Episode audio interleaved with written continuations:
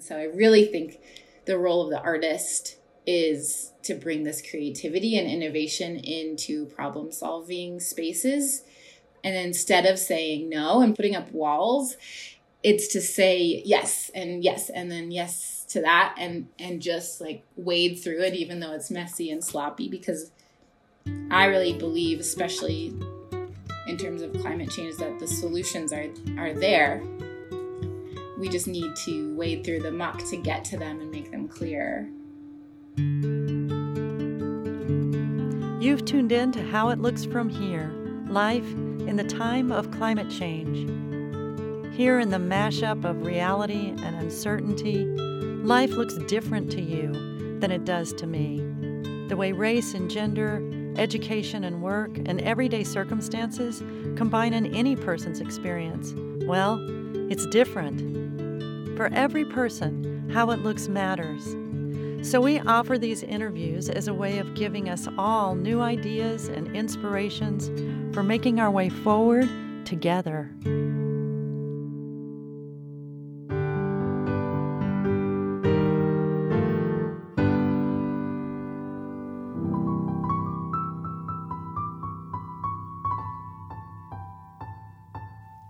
My name is Mary Claire, and this is How It Looks From Here.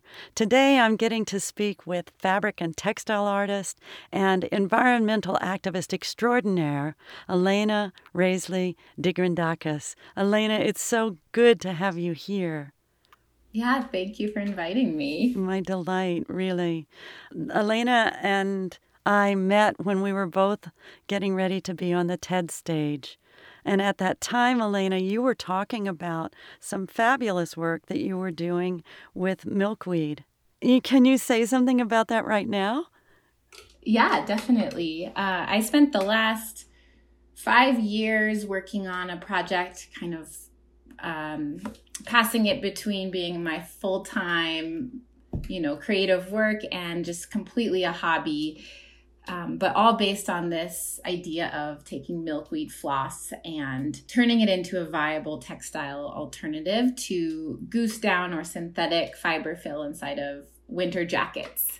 So, coming from a background of uh, apparel design and production, and then with you know a huge enthusiasm for for plant life and material, I was working to figure out how can we harvest milkweed reliably, sustainably, um, and then process it into a material that actually was usable in the textile industry. So my my TED talk was about you know kind of framing um, the monarch butterfly's existence. That's you know very perilous and their population has been down you know 90% in the last two decades and so uh, a lot of this can be drawn like a you can draw a connection between milkweed availability and monarch habitat. So you know the, my, the idea was if I could figure out a commercial way for there to be more milkweed, then farmers and ranchers, landowners would be less enticed to spray Roundup on it or to mow it down, and instead would leave it um, as you know as a cash crop basically, but also as monarch habitat. So the talk was called How Textile Design Can Save the Butterflies. Yes, and in all of that, you um, do a lot of work with plant based textiles, is that correct? Would you describe what that means? So, for me, plant based textiles is anything that comes from uh, from a plant, from a cellulose fiber. So there's kind of three categories of, of fibers. There's synthetic fibers, which primarily are petroleum based. Uh, there's animal protein fibers, which are you know silk and wool, and then there are plant-based textiles, which are you know everything from linen and cotton, but also more experimental fibers like right now hemp, jute, even some like cellulose derivatives like rayon um, can be put into that category. But um, that's kind of where I placed my milkweed research, but also all of the work I do with natural dyes too, kind of in that family of communing with plants as materials. So, would you say that that you're involved in a an endeavor and perhaps a movement because you, I know, are among there's there's some of you out there who are doing this work, and your endeavor is to do um, regenerative textile. Would that be an appropriate descriptor? Yes, that's what that's what I would aspire to be. Um, someone who practices regenerative agriculture in the way that I uh, procure my materials. I also do a lot of foraging and especially with the milkweed was using wild plants. So not even exactly to a scale of regenerative agriculture but more along the lines of just um, that like hyper local fiber shed of really using like what's around what I have near me to cut back on uh, everything that's involved in um, you know shipping and uh, moving material across the globe when we have such a wealth of it just really in our backyards no matter where we live. And so what's the impact of that? How are we harming the planet by what we wear these days? Yeah so the other kind of term we can use um, in addition to regenerative would be circular. And so this kind of speaks more to the life cycle of a textile. So whether that's something in your closet or you know something in your house um, how long is it around? And then where does it go when it's um, when it's done being used? So thinking about how do we extend the life cycle as much as possible but then have an end of life plan for where these materials go, which, you know, most often is the landfill.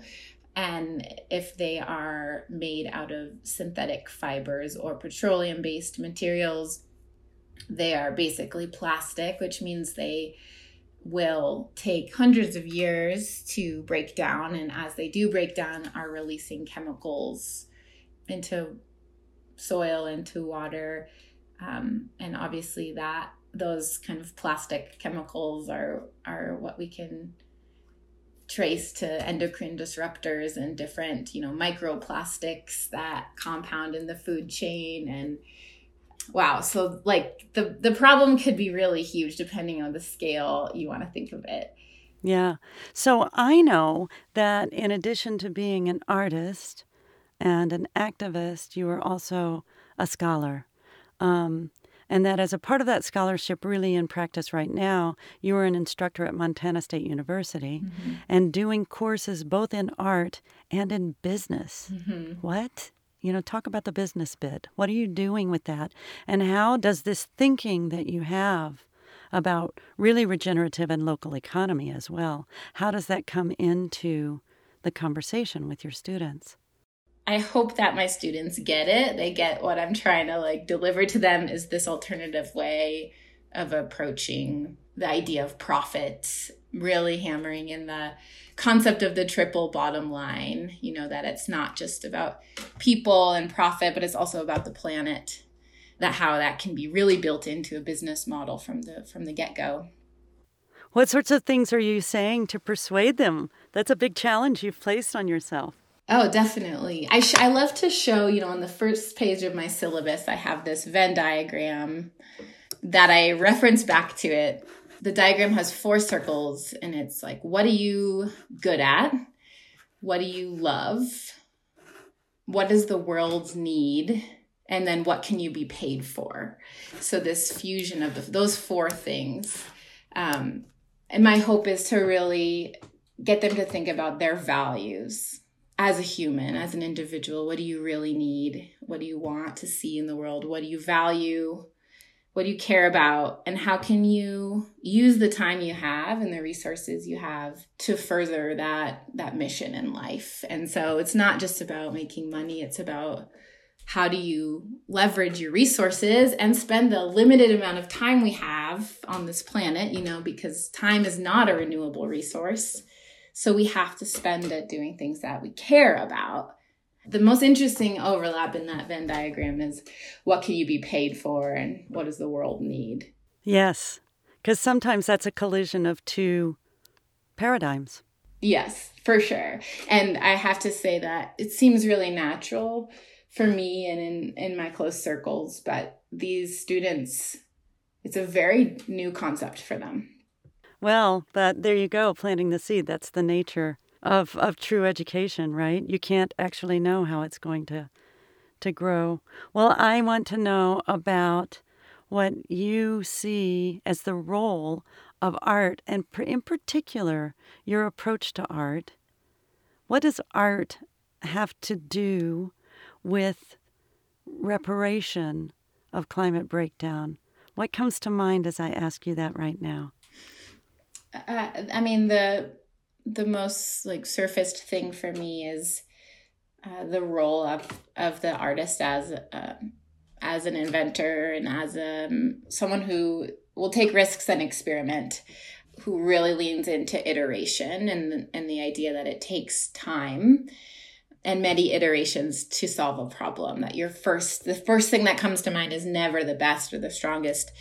Um, it's just the beginning. And so i really try to push that with my students both in the business school and my art students of of not getting too attached to one idea but just like um, using it to build the next and the next and my role is to help them see their ideas in a way that have potential, right? Because I think, especially right now, students are very caught up in the idea that everything's been done before, or like it doesn't.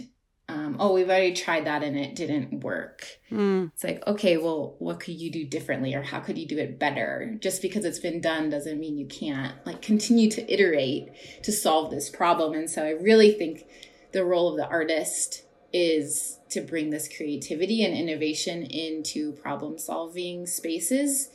And instead of saying no and putting up walls, it's to say yes and yes and then yes to that and and just like wade through it even though it's messy and sloppy because I really believe especially in terms of climate change that the solutions are are there.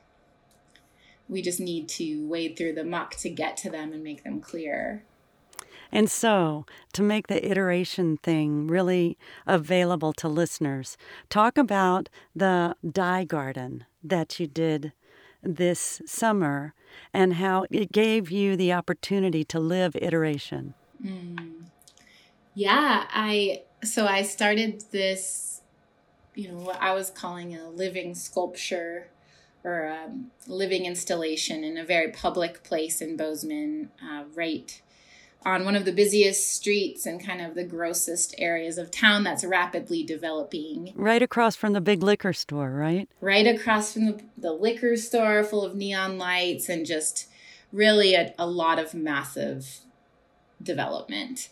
Uh, I decided to uh, build something myself, which was um, a garden. And so I hauled over um, wool fleeces and compost and dirt and built a, a mound and planted it very in a very wild, uh, non-calculated way with all these different dye plants and some different food uh, varieties. Also, um, basically just scattering seeds and throwing plants in in no order. I wanted it to like had this vision that it was going to just be this gigantic mound of um, of greenery, and that would be really eye catching. And for many months, it kind of just sat there as a very awkward looking pile of dirt um, with a lot of, you know, drip irrigation running through it. And I, I like backed down on my vision a little bit. I got a little self conscious and um, didn't really talk about it with anyone because I didn't know what was going to happen. And and then as the summer got more and more hot, things started to really grow. And then it really did completely exceed my vision. It became gigantic and wild, and these squash plants just like took over the area.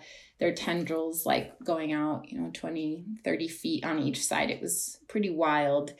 And I don't know, I guess to speak to iteration, it was this vision I had but but the journey was out of my hands right once i put those seeds in the ground and i you know, gave them water and you know, they they had light.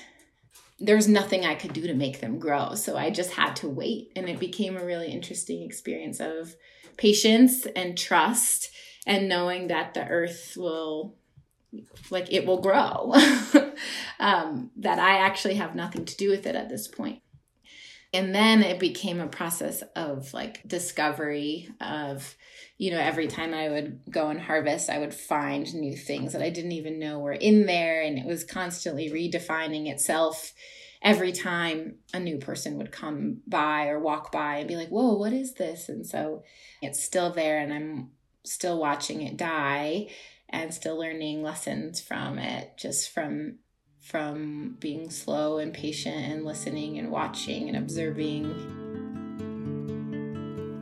This is Mary Claire and how it looks from here. Stay with us. We'll be back after this brief break.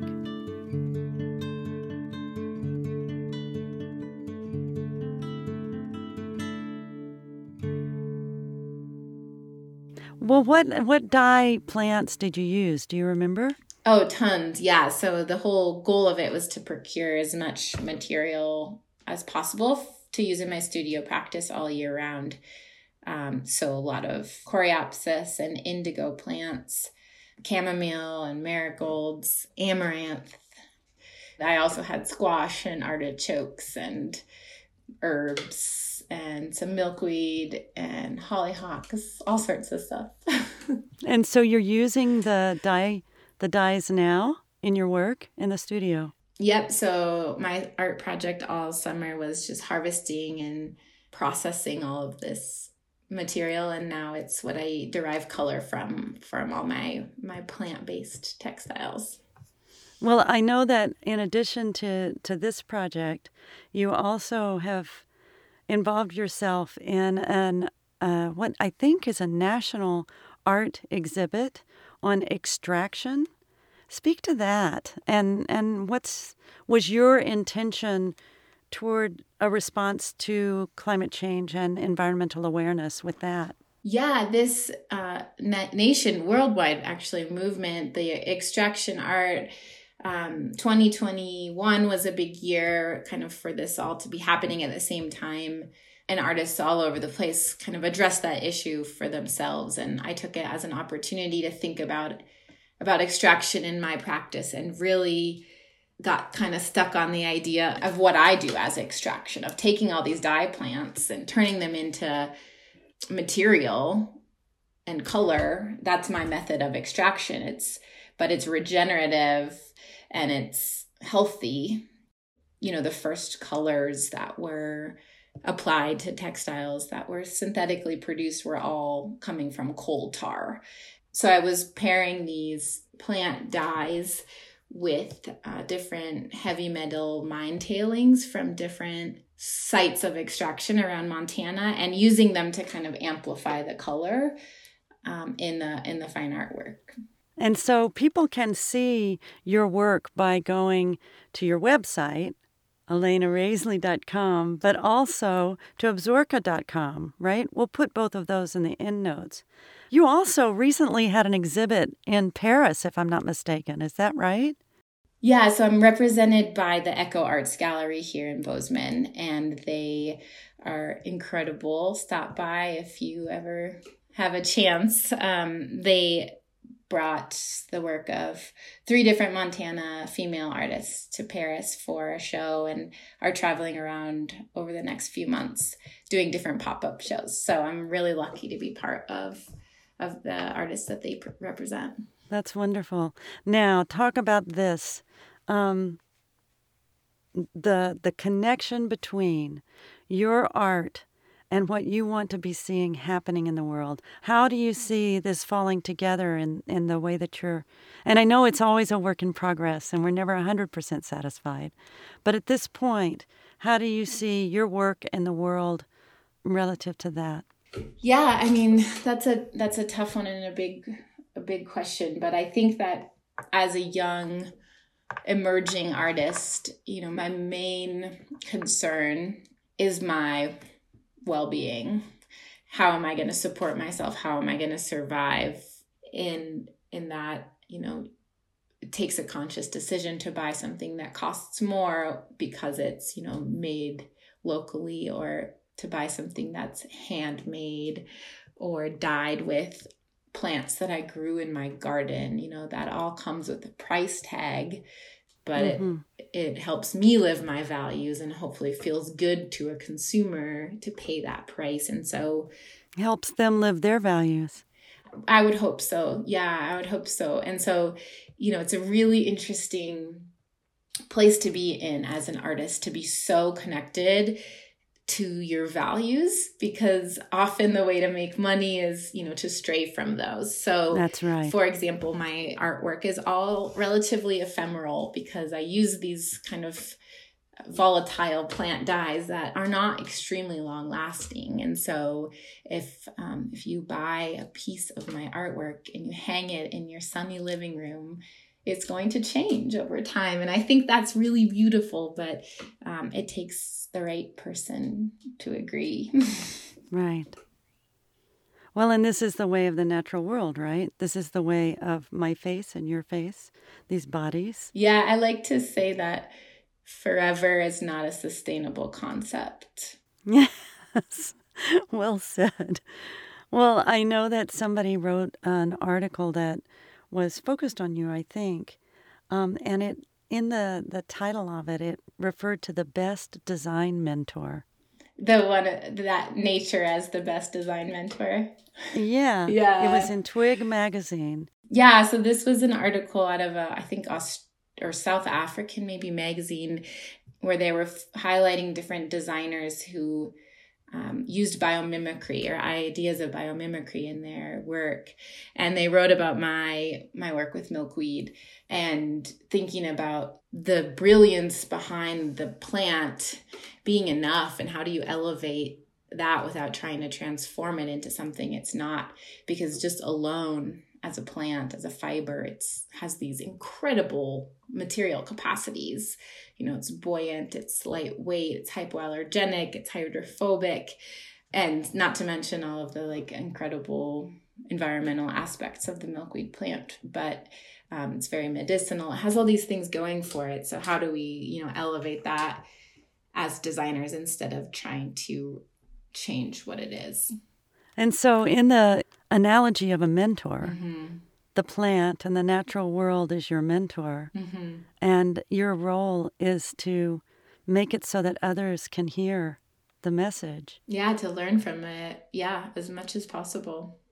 What would you like to leave as a few words of advice or guidance for our listeners based on the way hmm. the world looks to you? Yeah, I I don't. Um, I, I would like to offer an, an idea of if it's perfect, it's broken, and and having this, you know, again, the iterative process of always trying to improve something that already exists, but but really taking joy and satisfaction of things that maybe are less than perfect because I think that's where a lot of beauty is and that's where you find the the room for opportunity. And so your work you are listening, you're learning all the time from your dye plants and from the plants from which you weave and make fabric. You're learning and then you're delivering this. Do you feel yourself as sort of a medium between the the natural world and and this this beauty that people can enjoy with you that you make with your materials? Yeah, I've never really thought about it as a medium, but but more maybe as uh, machinery of translation, right? Of like turning one thing into another. And I think because I use all plant based fiber and color, it's really it's like an interesting input output thing so yeah taking one thing and transforming it into another and i guess my hands my body are what's in between so yeah and your beautiful mind yeah there you go in your heart and your awareness and this all by itself one of the things that we write about in full ecology is that the kind of last step of in the process of reclaiming our truest nature as humans is inspiration. And the thing is, you don't have to do anything. If you're living what you love, if you're doing from your heart, then that is an inspiration. You know what it's like to be around people like that. Yeah. And so your art is an inspiration. Oh, man. Thanks for saying that. That means a lot. Well, you can't help it. it just is. Yeah. Well, I thank you so much for doing this with us, Elena. Yeah, of course. I yeah. I could talk to you all day long.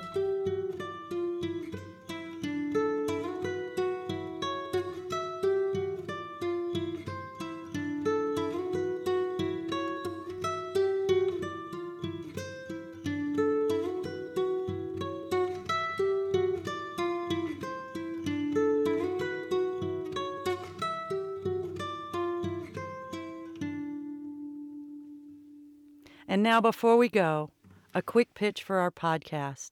If you like what you're hearing on How It Looks From Here, make sure to subscribe.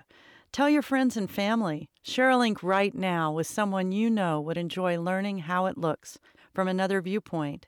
You can find us on Spotify, Apple Podcasts, or wherever you find your podcasts.